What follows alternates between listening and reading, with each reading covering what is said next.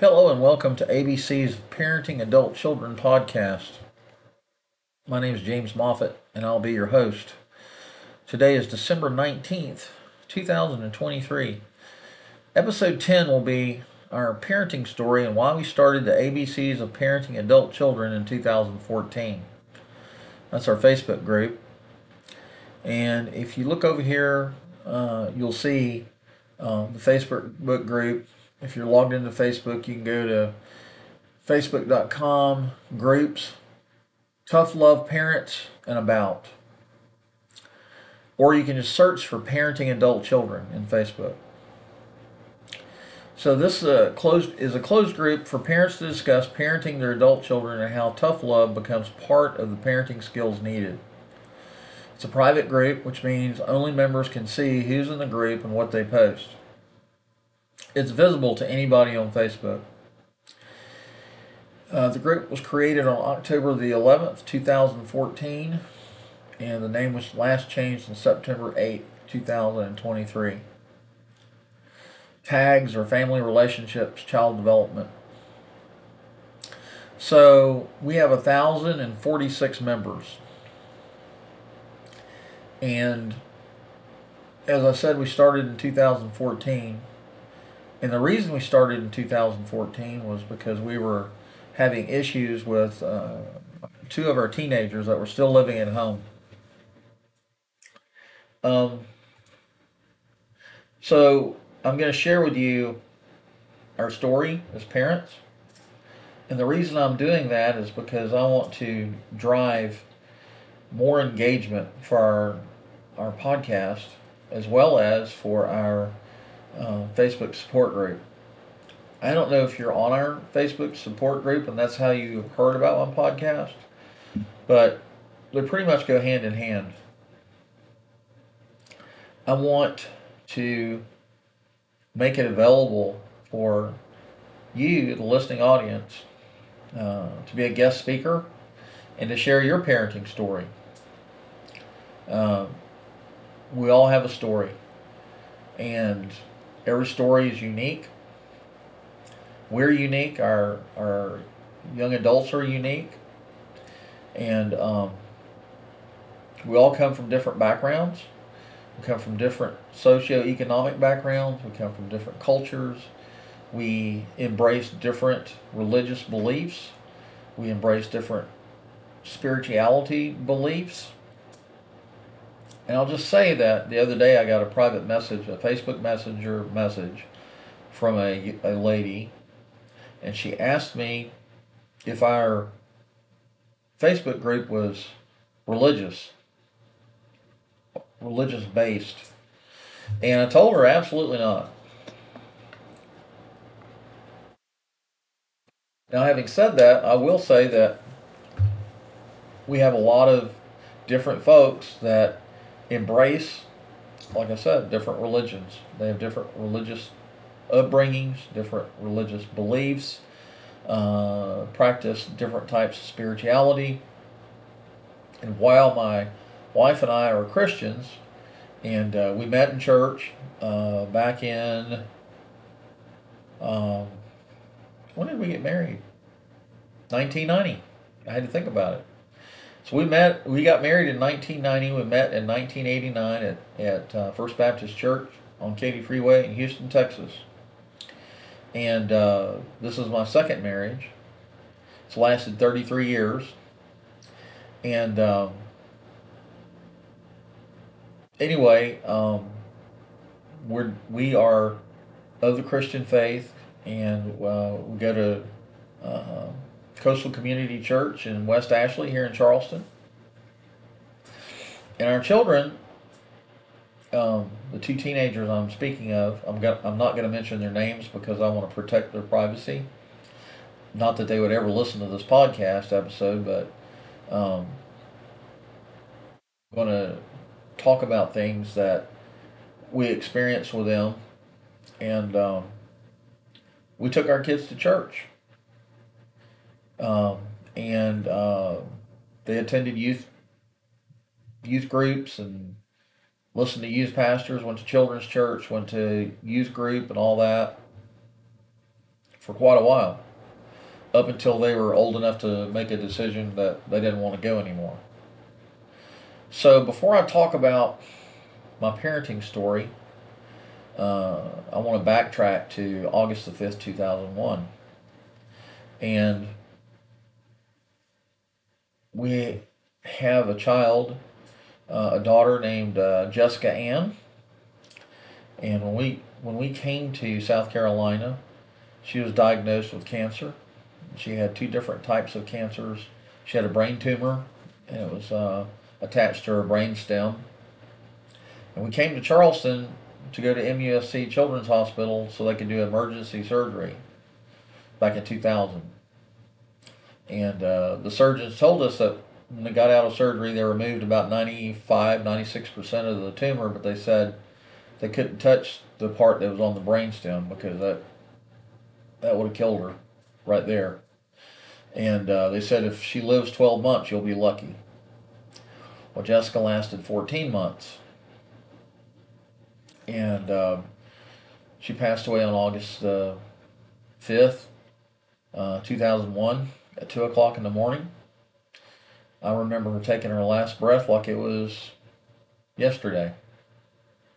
Um, and I'm I'm telling you this because that was a life event in our family that happened. Um, we lived through 14 months of uh, treatments, made many trips to MUSC Children's Hospital in downtown Charleston, and um, experienced quite a few things. And I will say that losing a child is probably the most difficult thing that a parent could ever go through.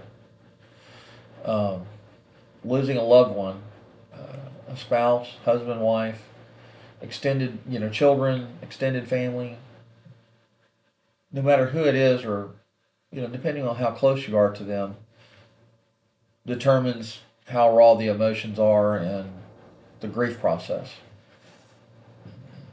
So I'm telling you this to say that when we went through that 14 months of treatments with her and finally lost her,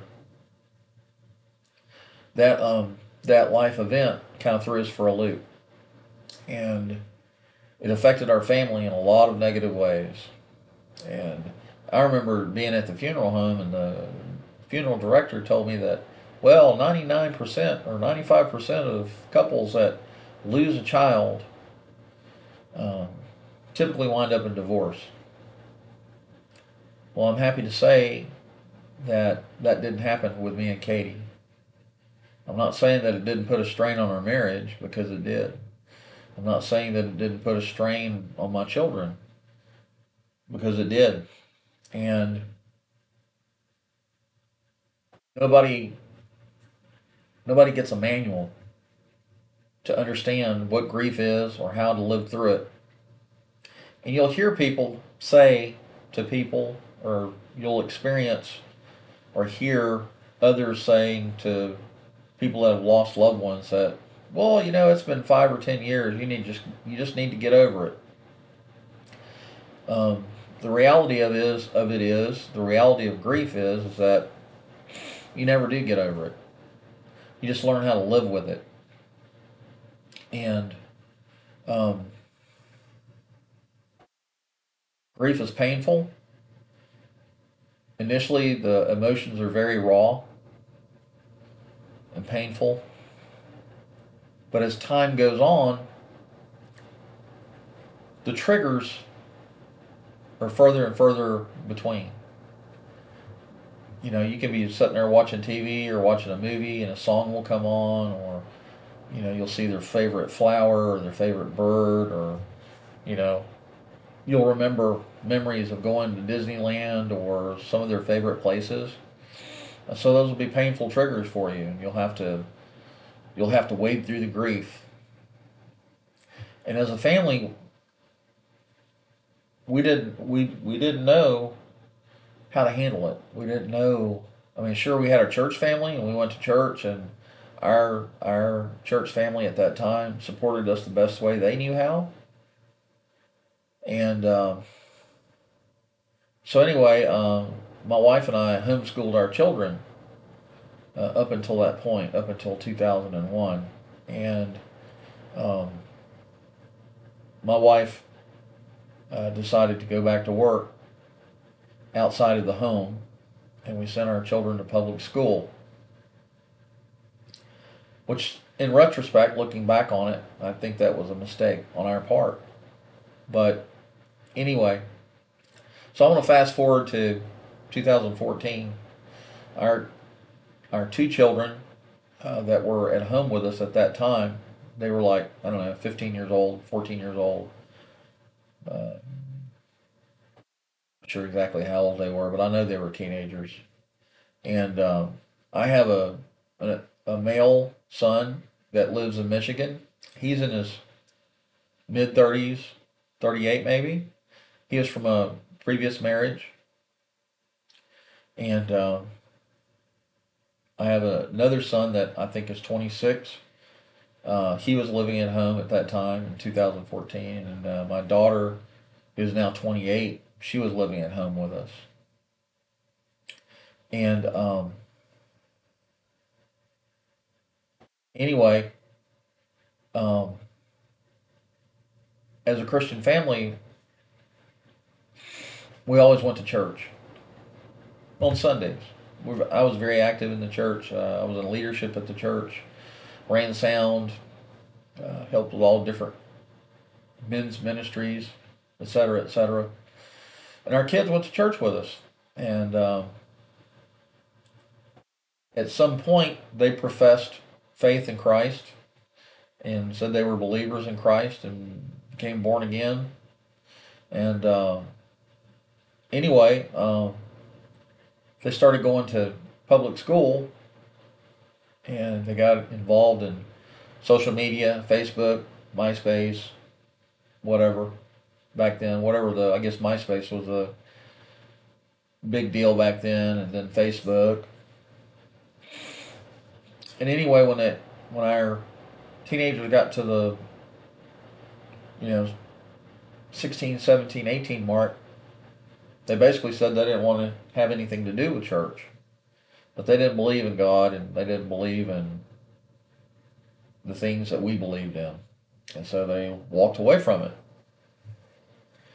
and at some point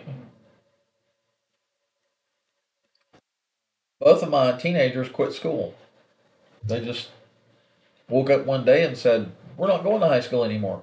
We just quit. And they dropped out. And my, uh, I remember sitting at work. I was a network manager at, at out at Kiawah for Wyndham Vacation Rentals, Kiawah Island, and uh, one of the school counselors called me,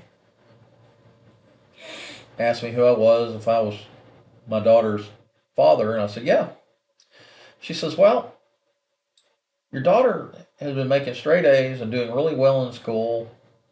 Then all of a sudden, she just lost interest, quit doing her homework, quit showing up for school, skipping out, and uh, we haven't seen her. Do you know what's going on with her? And I was like, I don't know what's going on with her. And I said, if you if you figure it out, please call me and let me know. And uh, needless to say, uh, my wife and I were not happy.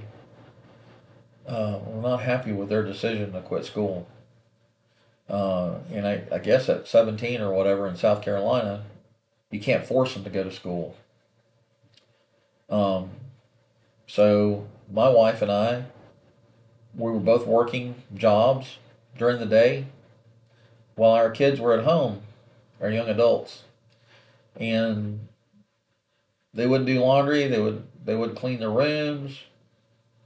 They didn't want to cook supper. I mean, we'd buy three hundred dollars worth of groceries and have food in the refrigerator, and we'd come home after work and they'd say, "What's for supper?" And we were like, uh, "I don't know. We don't know what's for supper. We've been at work all day. You know, there's there's food in the refrigerator. There's hamburger helper. There was meat, ground beef, all sorts of stuff to to make food."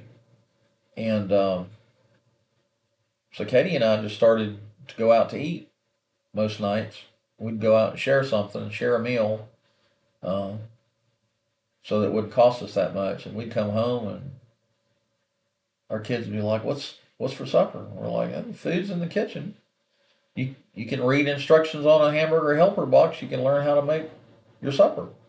Well, they they were the mindset that if they didn't have pizza, hot pockets, and stuff you could stick in a microwave or stick in an oven and turn on a timer, and they weren't going to mess with it. They didn't want to make an egg sandwich. Um, so anyway, they uh, they basically just sat at the house and did their thing, laid around all day, and uh, they wouldn't follow the rules. And uh, one day I got tired of it, and I just told them, I said, either start following the rules or get out. Uh, I guess that was a form of tough love because I was at my wits' end, and you know, mother and I were doing the best we could to pay rent and put food on the table, put a roof over their heads, and they just refused to cooperate. They they didn't want to hear anything about it. They wanted to go out and party and do their thing and stay out all hours of the day and night. And uh, while we were going to work in the morning, they'd be sleeping in, you know, until noon, one o'clock in the afternoon or whatever. So in retrospect, I kind of wished I hadn't told them that. In some ways. Um, now, when I was growing up, here's a little more context and backstory. Um, I was adopted. My sister and I were adopted. We were uh, in an orphanage in, a, in Schaffenburg, Germany. My sister was two years old and I was one years old. And uh, my mom and dad met at a bingo game in Frankfurt, Germany. My dad was in the military, he was in the army. Spent 26 years in the army as a drill instructor.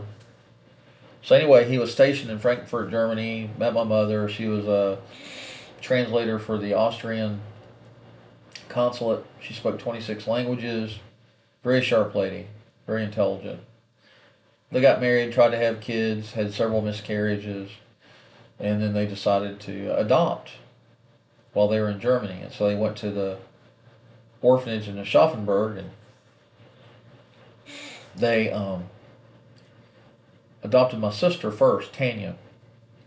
And uh, took about a year to get all the paperwork together and got it signed. And they came back to the orphanage, and the nun said, Hey, we're not supposed to tell you this, but she has a blood brother over there in that crib named uh, Don.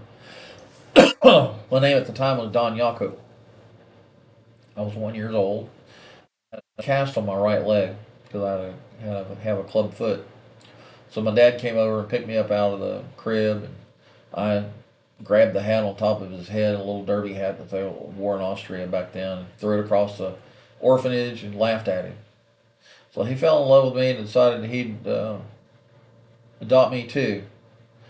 So my sister and I were very blessed and fortunate to have been adopted by an American family and brought back to the United States. Um, my dad was a, like I said, he was a drill sergeant. He was a uh, uh, authoritative type of person, real strict, lots of rules. And my mother was uh, of European descent, and in Austria, the grandparents stay at home and take care of the children, raise the kids while the parents are off at work. In the European economy or culture, there's no such thing as latchkey children. Children are not left unattended. And children in, in, in Europe and Austria, anyway, uh, Germany maybe, maybe it's just the, the European culture, but children get an education I mean, they're they're studying college level material while they're in eighth and ninth, tenth grade, uh, unlike American children in American schools.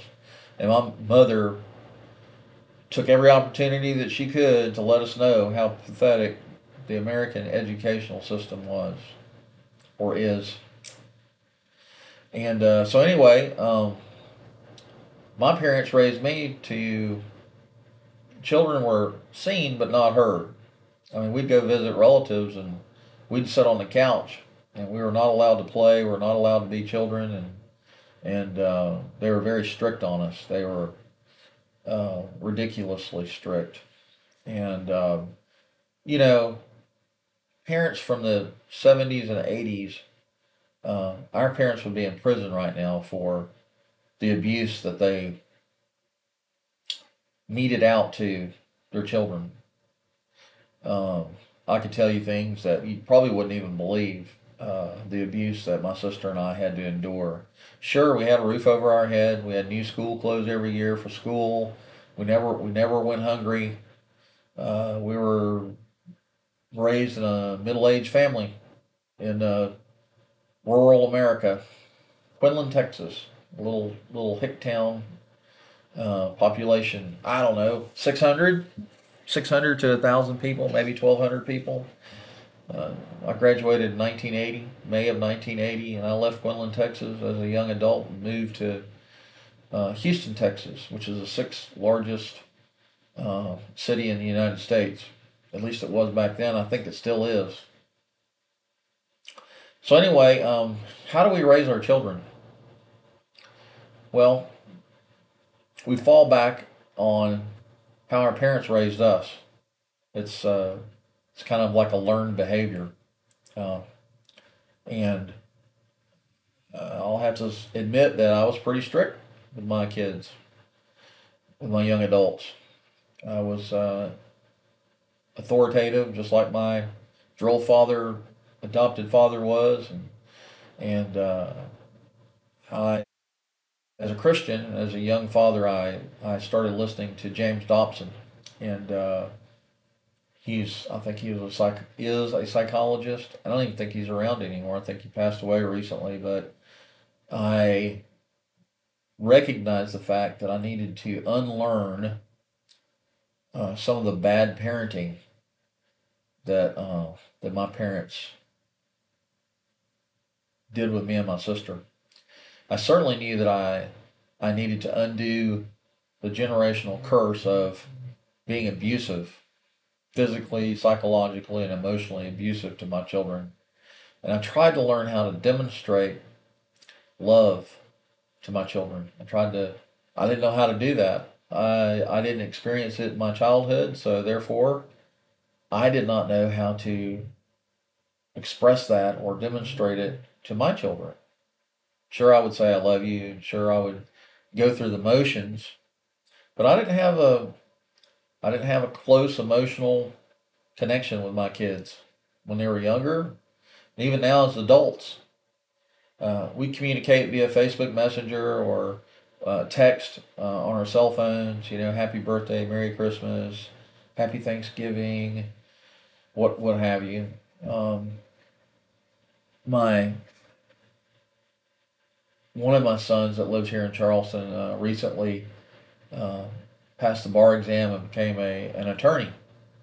And uh, we're very proud of him, even though he dropped out of uh, high school. He went to Trident Technical College. And, well, actually, he passed his GED, studied for that. Then he went to Trident Technical College for two years and got some of his electives out of the electives out of the way. And then he went to uh, went on to the College of Charleston, got his four year bachelor's degree and then he uh, decided he wanted to be an attorney, and he went to a um, a law school in um, Virginia, and uh, Washington and Lee, I believe, is the name of that college. And we went to his graduation recently, I think back in May, and uh, he found out. Uh, I think I don't know at the end of October, beginning of November, that he passed the bar exam and he got sworn in recently in Columbia to, to be an attorney in South Carolina.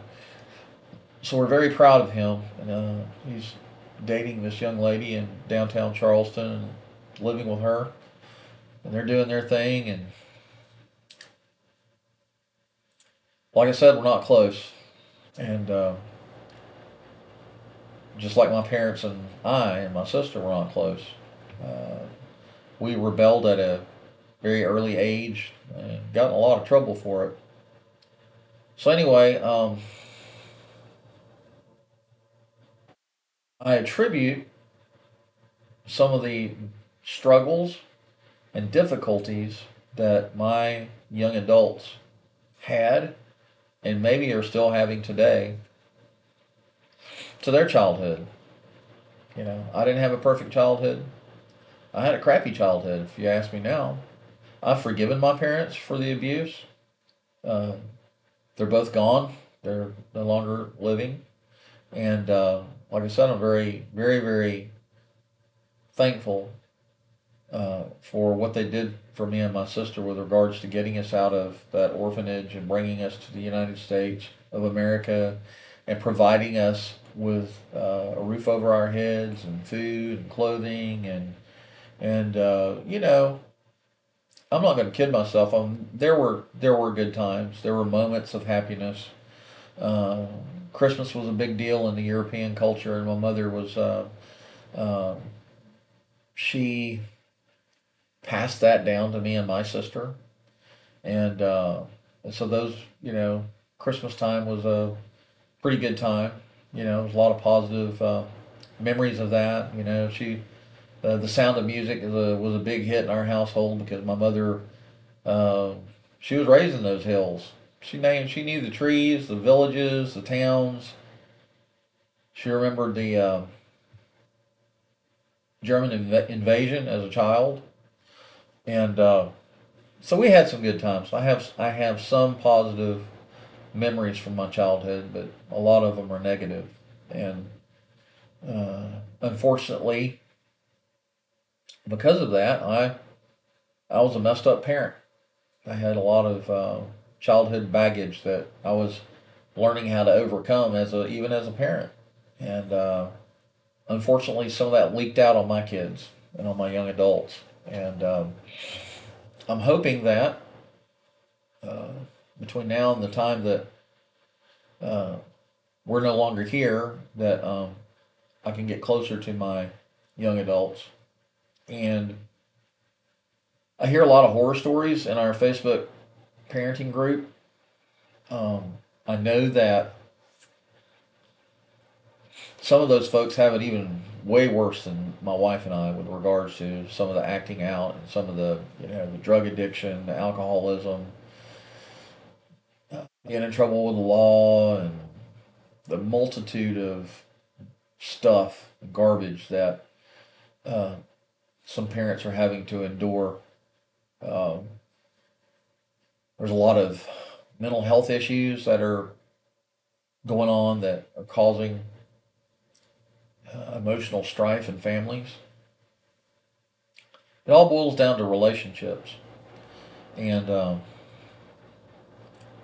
uh, anyway, I just want you to know that, that you're not alone and that we all have a story and we all have struggles. And uh, I've kind of shared with you, uh, I've been as, I don't know, as transparent, I think, as I can to let you know where I screwed up. Uh, and I am not for one minute saying that people that are struggling with their young adults, their adult children with issues, I'm not saying that you're the direct cause of that. I'm not saying that that you're the reason why they're screwed up. Uh, but what I am saying is, is that I think that if we're all honest with one another and we look back at, you know, when our kids were young, when they were children, turning into adolescents, turning into young adults, if we're honest with one another, we can look back and go, well, maybe I screwed up there. Maybe some of the things that I said were not good. And sometimes we have to backtrack and be honest with our young adults and go, hey, I'm not perfect. And yeah, I made mistakes. And yeah, you know, I've got this garbage in my childhood that I haven't worked through yet and I haven't learned how to be healed over that stuff. And so this has affected you in your childhood and you're turning into a young adult. And I guess the best thing we can do, you know, is to be tra- as transparent as possible and help our young adults understand where we're coming from and apologize for the mistakes that we make and try to learn from them and try to learn how to be better, better parents. We, we all we all want our kids, our children, our young adults to have a better life than we had. It doesn't really matter why we didn't have the perfect childhood, right? Um, what matters is is that we give our children the best future that they can have. You know, we want them to get an education. We want them to have uh, a healthy um, or good mental health. We want our children to embrace our spiritual upbringing, our, our heritage, uh, our culture. We, we teach um, our children our our our morals, uh, the difference between right and wrong, uh, why it's important to be a good citizen, why it's good to be a law abiding citizen, uh, why it's good to be uh, a good global citizen, uh, why it's important to have a good worldview. And uh, we teach our kids and our young adults our worldview and how we view the world and our our um, our principles and our standards and uh, all of that. So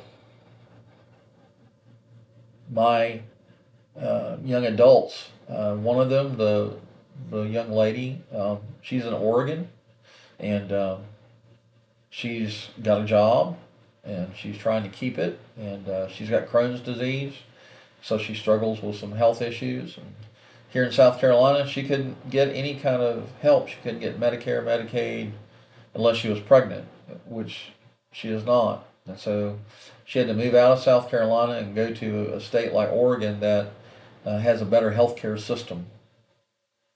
And so now she's getting the medical attention she needs for the Crohn's disease and uh, uh, when she's uh, experiencing the pain uh, and the symptoms that comes with that, along with that, it's hard for her to work. And um, anyway, she's living with some folks and and uh, has a place to live. She's not living out of a car right now, and so she's got a roof over her head, food to eat, and place to stay. And she's um she's working, and she's got I think she's got health care now, but of her own. Uh, she saved up to buy a car, and uh, one of the things I'll one of the stories I want to recount to you uh, before I close this out. Um, I was talking to another adult couple. It was years ago. I think we were kind of right in the end parts of our children leaving home. Um, they told me a story about uh, this guy's brother. Was it his brother? It was either the wife's brother or his brother. I don't know which anyway, um, he grew up. The parents tried to put him through college, and the young man, he was basically there, living on his parents' dime. You know, on the campus, whatever college he was going to, he was living on campus and belonged to several fraternities, and he was partying and taking drugs and just living a wild life, basically. And uh, he wasn't passing. He didn't. He wasn't getting passing grades. So his parents cut him off. They said, "We're not paying for you to have a party life and not pass. We're paying for you to have an education. And if you're not going to, you know, put your nose to the grindstone or apply yourself, uh, uh, so that you can have an education and a uh, get a job in a whatever field of endeavor that you want to do, uh, then we're not paying for your education anymore. Well, I kind of threw him for a loop, and he stayed out of college for several years. And to make a long story short, he finally caught a vision. He decided he wanted to be a doctor. And so he worked several jobs and worked his way through college. And he worked his way through medical school. And now he's a renowned cardiologist in here in Charleston. I don't know what his name is. Uh, I don't know that I ever knew what his name was, uh, but he's a renowned cardiologist and doing well for himself. and uh, I, he was well into his twenties um, when all of this transpired. And my friends told me that with regards to our kids and their their struggles as young adults, they said, you know, you hear about young adults trying to find themselves, you know, and it, it's a tough world out there. And it's uh, it's I remember when I was in my early twenties, I was a dumpster fire. It's a miracle of God I'm still alive, really. So anyway, um, they told me that, you know, my teenagers or young adults, they're going to have to get to the point where they figure out where they want to go in life. What do they want to do in life? Who do they want to be? Who do they want to become? Um, yeah, we've all said, told, asked our kids and other parents' kids, "Hey, what do you want to be when you grow up?" And they'll always say, "I, I want to be a policeman," or "I want to be a trash man," or "I want to be a plumber or an electrician," or you know whatever it is uh, that was being modeled in in their family, right? Um, so my prayer and my hope is that my 28 year old daughter will uh, she'll catch a vision she'll catch a dream. Uh, she'll decide what she wants to do with her life. Because uh, we only have so many years on this in this life to live right? We have a finite number of of years uh, at some point the sand in the hourglass is going to stop and that'll be it our life will be over. And my wife and I, uh, we um, have supported and are still supporting our 28 year old daughter to a certain degree. Um, so anyway, um, we want to we, we would like to know that she's standing on her own two feet before it's all said and done because we're not going to be here forever we're not going to be able to support her forever um, so anyway, I want to leave you with that hope as well. Uh, no matter what you're going through with your young adult, um, at some point they're going to have to take stock in what's going on around them. At some point, they're going to have to take responsibility for their bad decisions. Yeah, we might have been screwball parents and we might have made mistakes with our children. Um, who hasn't? There's no such thing as a perfect parent. I don't care who you are. I don't care, you know, all these perfect people on Facebook that have these perfect lives and perfect families. I guarantee you, uh, they're not sharing all the negative crap. They're not sharing the problems or the issues. They're just putting forth a a persona that they want everybody to believe. Uh, I know better. Um, so anyway, um, this is not going to last forever. The issues that you're dealing with with your children, your young adults, at some point they're going to have to take responsibility for their bad mistakes. They're going to have to take responsibility for their bad decisions. They're to have to take responsibility responsibility for their actions. They're going to have to own it. And they're going to have to learn some painful lessons, just like I had to when I was in my early 20s. Uh, I thought my parents were blithering idiots. I thought they were out of contact with the world. Out of touch. You don't know what you're talking about. Good grief. I couldn't wait to become an adult and make my own decisions. Wow. I was delusional when I was 16 and 17 years old. I had no clue how good I had it at home. No clue. Now we get paid and we watch the, you know, no sooner does the direct deposit hit the checking account, checking account, it's gone. Right? and we'll be lucky if we have money left over between paychecks. Adulting is is um, it's exhausting, and uh, our young adults are entering into that transition from being adolescents and teenagers to being responsible young adults, and we as parents are now mentors, and we're now here to provide guidance and whatever assistance that that we can provide them within reason. And uh, we have to set healthy boundaries, physical boundaries, mental boundaries, emotional boundaries. We have to, as parents, we have to not forget that our mental health is important as well. Not only is our young adults' mental health important, but ours is important as well. And uh, we still have lives to live, and we we have a right to uh, peace, a peaceful house. That's one of the things my wife and I have always uh, told our children that there's no there's no drama in our house. There's peace in our house, and we worked hard. And we still work hard, even as an older uh, couple. We don't we don't entertain bullshit. You know, we we peaceful relationship. We don't fight. We don't yell, scream. We don't do any of that. You know, 33 years of of marriage has taught us a lot of things. And um, but anyway, uh, I want you to know that yes, life is tough, and yes, parenting adult children does require some tough love. We want we want our young adults to be successful. We want them to be happy. We want them to stand on their own two feet. We, we want them to be in love. You know, we want them to get educated and, and uh, you know, the American dream. You know, you know. if you don't, if you're listening to this podcast and you don't live in America and you live in a different country, well, my my perspective uh, is from an you know being in America since I was two years old. I'm 62 now, so I don't know what it's like to be a parent in different another culture.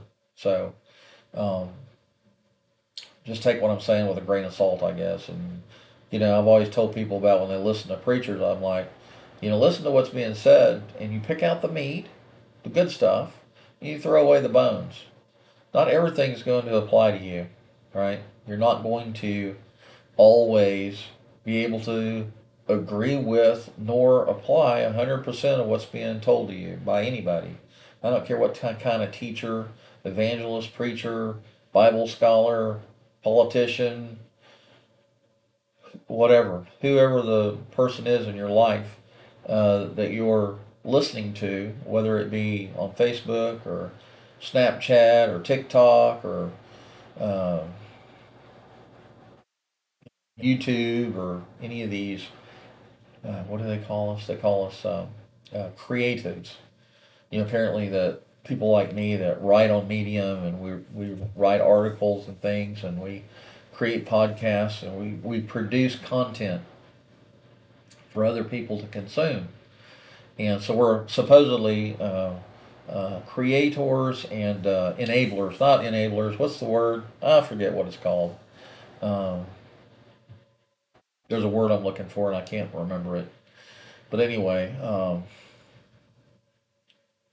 the reason I'm doing this is because I want uh, to impart on you my knowledge, my wisdom, uh, what little I have, and my experience as a parent.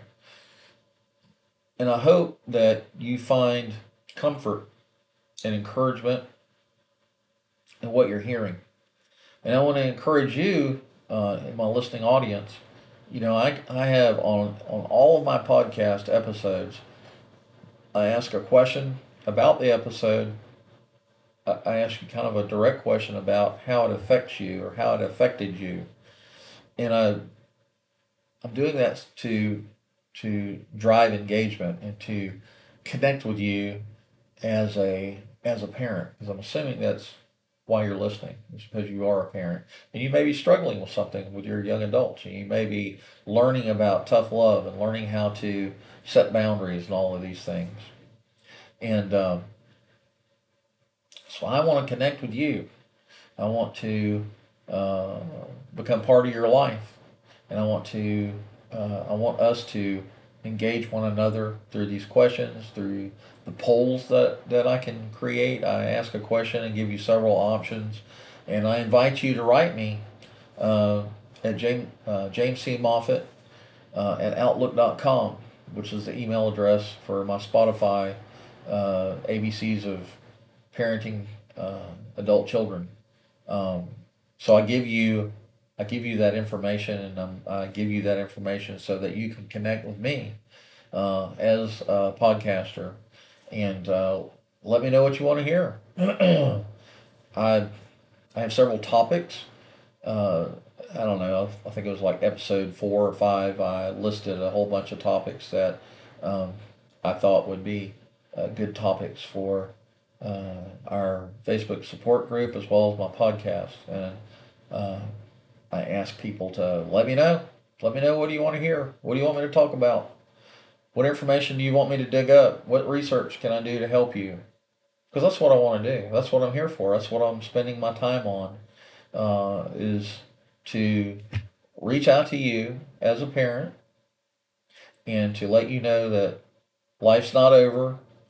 Your young adults are going to work through their issues at some point in their lives. They're going to work through those issues for better or for for bad or for good, and they're going to move on with their life, right? And uh, at some point, our life's going to end, and, and we can only hope that as as we have been the mentors to our young adult children, that um, we can impart impart to them our wisdom and our knowledge, and help them understand how to function in life uh, in a healthy way and in a productive way. We want to see our kids have children. We want grandchildren, right? We want to we want to have we want our families to be healthy. We want our families to be happy as much as we can be. Um, so anyway, uh, I don't know what else to say. I think that's uh, you're probably tired of listening to me babble at this point. So I am going to um, get to the outro. So thank you for listening to today's episode. You can listen to this podcast on Spotify, Amazon Music, iHeartRadio, Apple, and Public Radio. You may contact me at James C. Moffitt at Outlook.com. That's James C. Moffitt, M O F F I T T, at Outlook.com. Any questions, any comments, uh, any concerns? Uh, hey, if you would like to be a guest speaker on the podcast, I would love to have you. Uh, we can do a video podcast like this, or we can do a audio only, and you can be an anonymous guest. You don't have to say your, your name, or you can be anonymous and just talk about whatever you want to talk about. I'd love to have you. Please share our podcast with your friends, family, and coworkers, church members, wherever your your your social outlet is. Share our podcast with them. Say, hey, go listen to this guy's podcast. Have a blessed day. And um, I will talk to you later. Bye bye.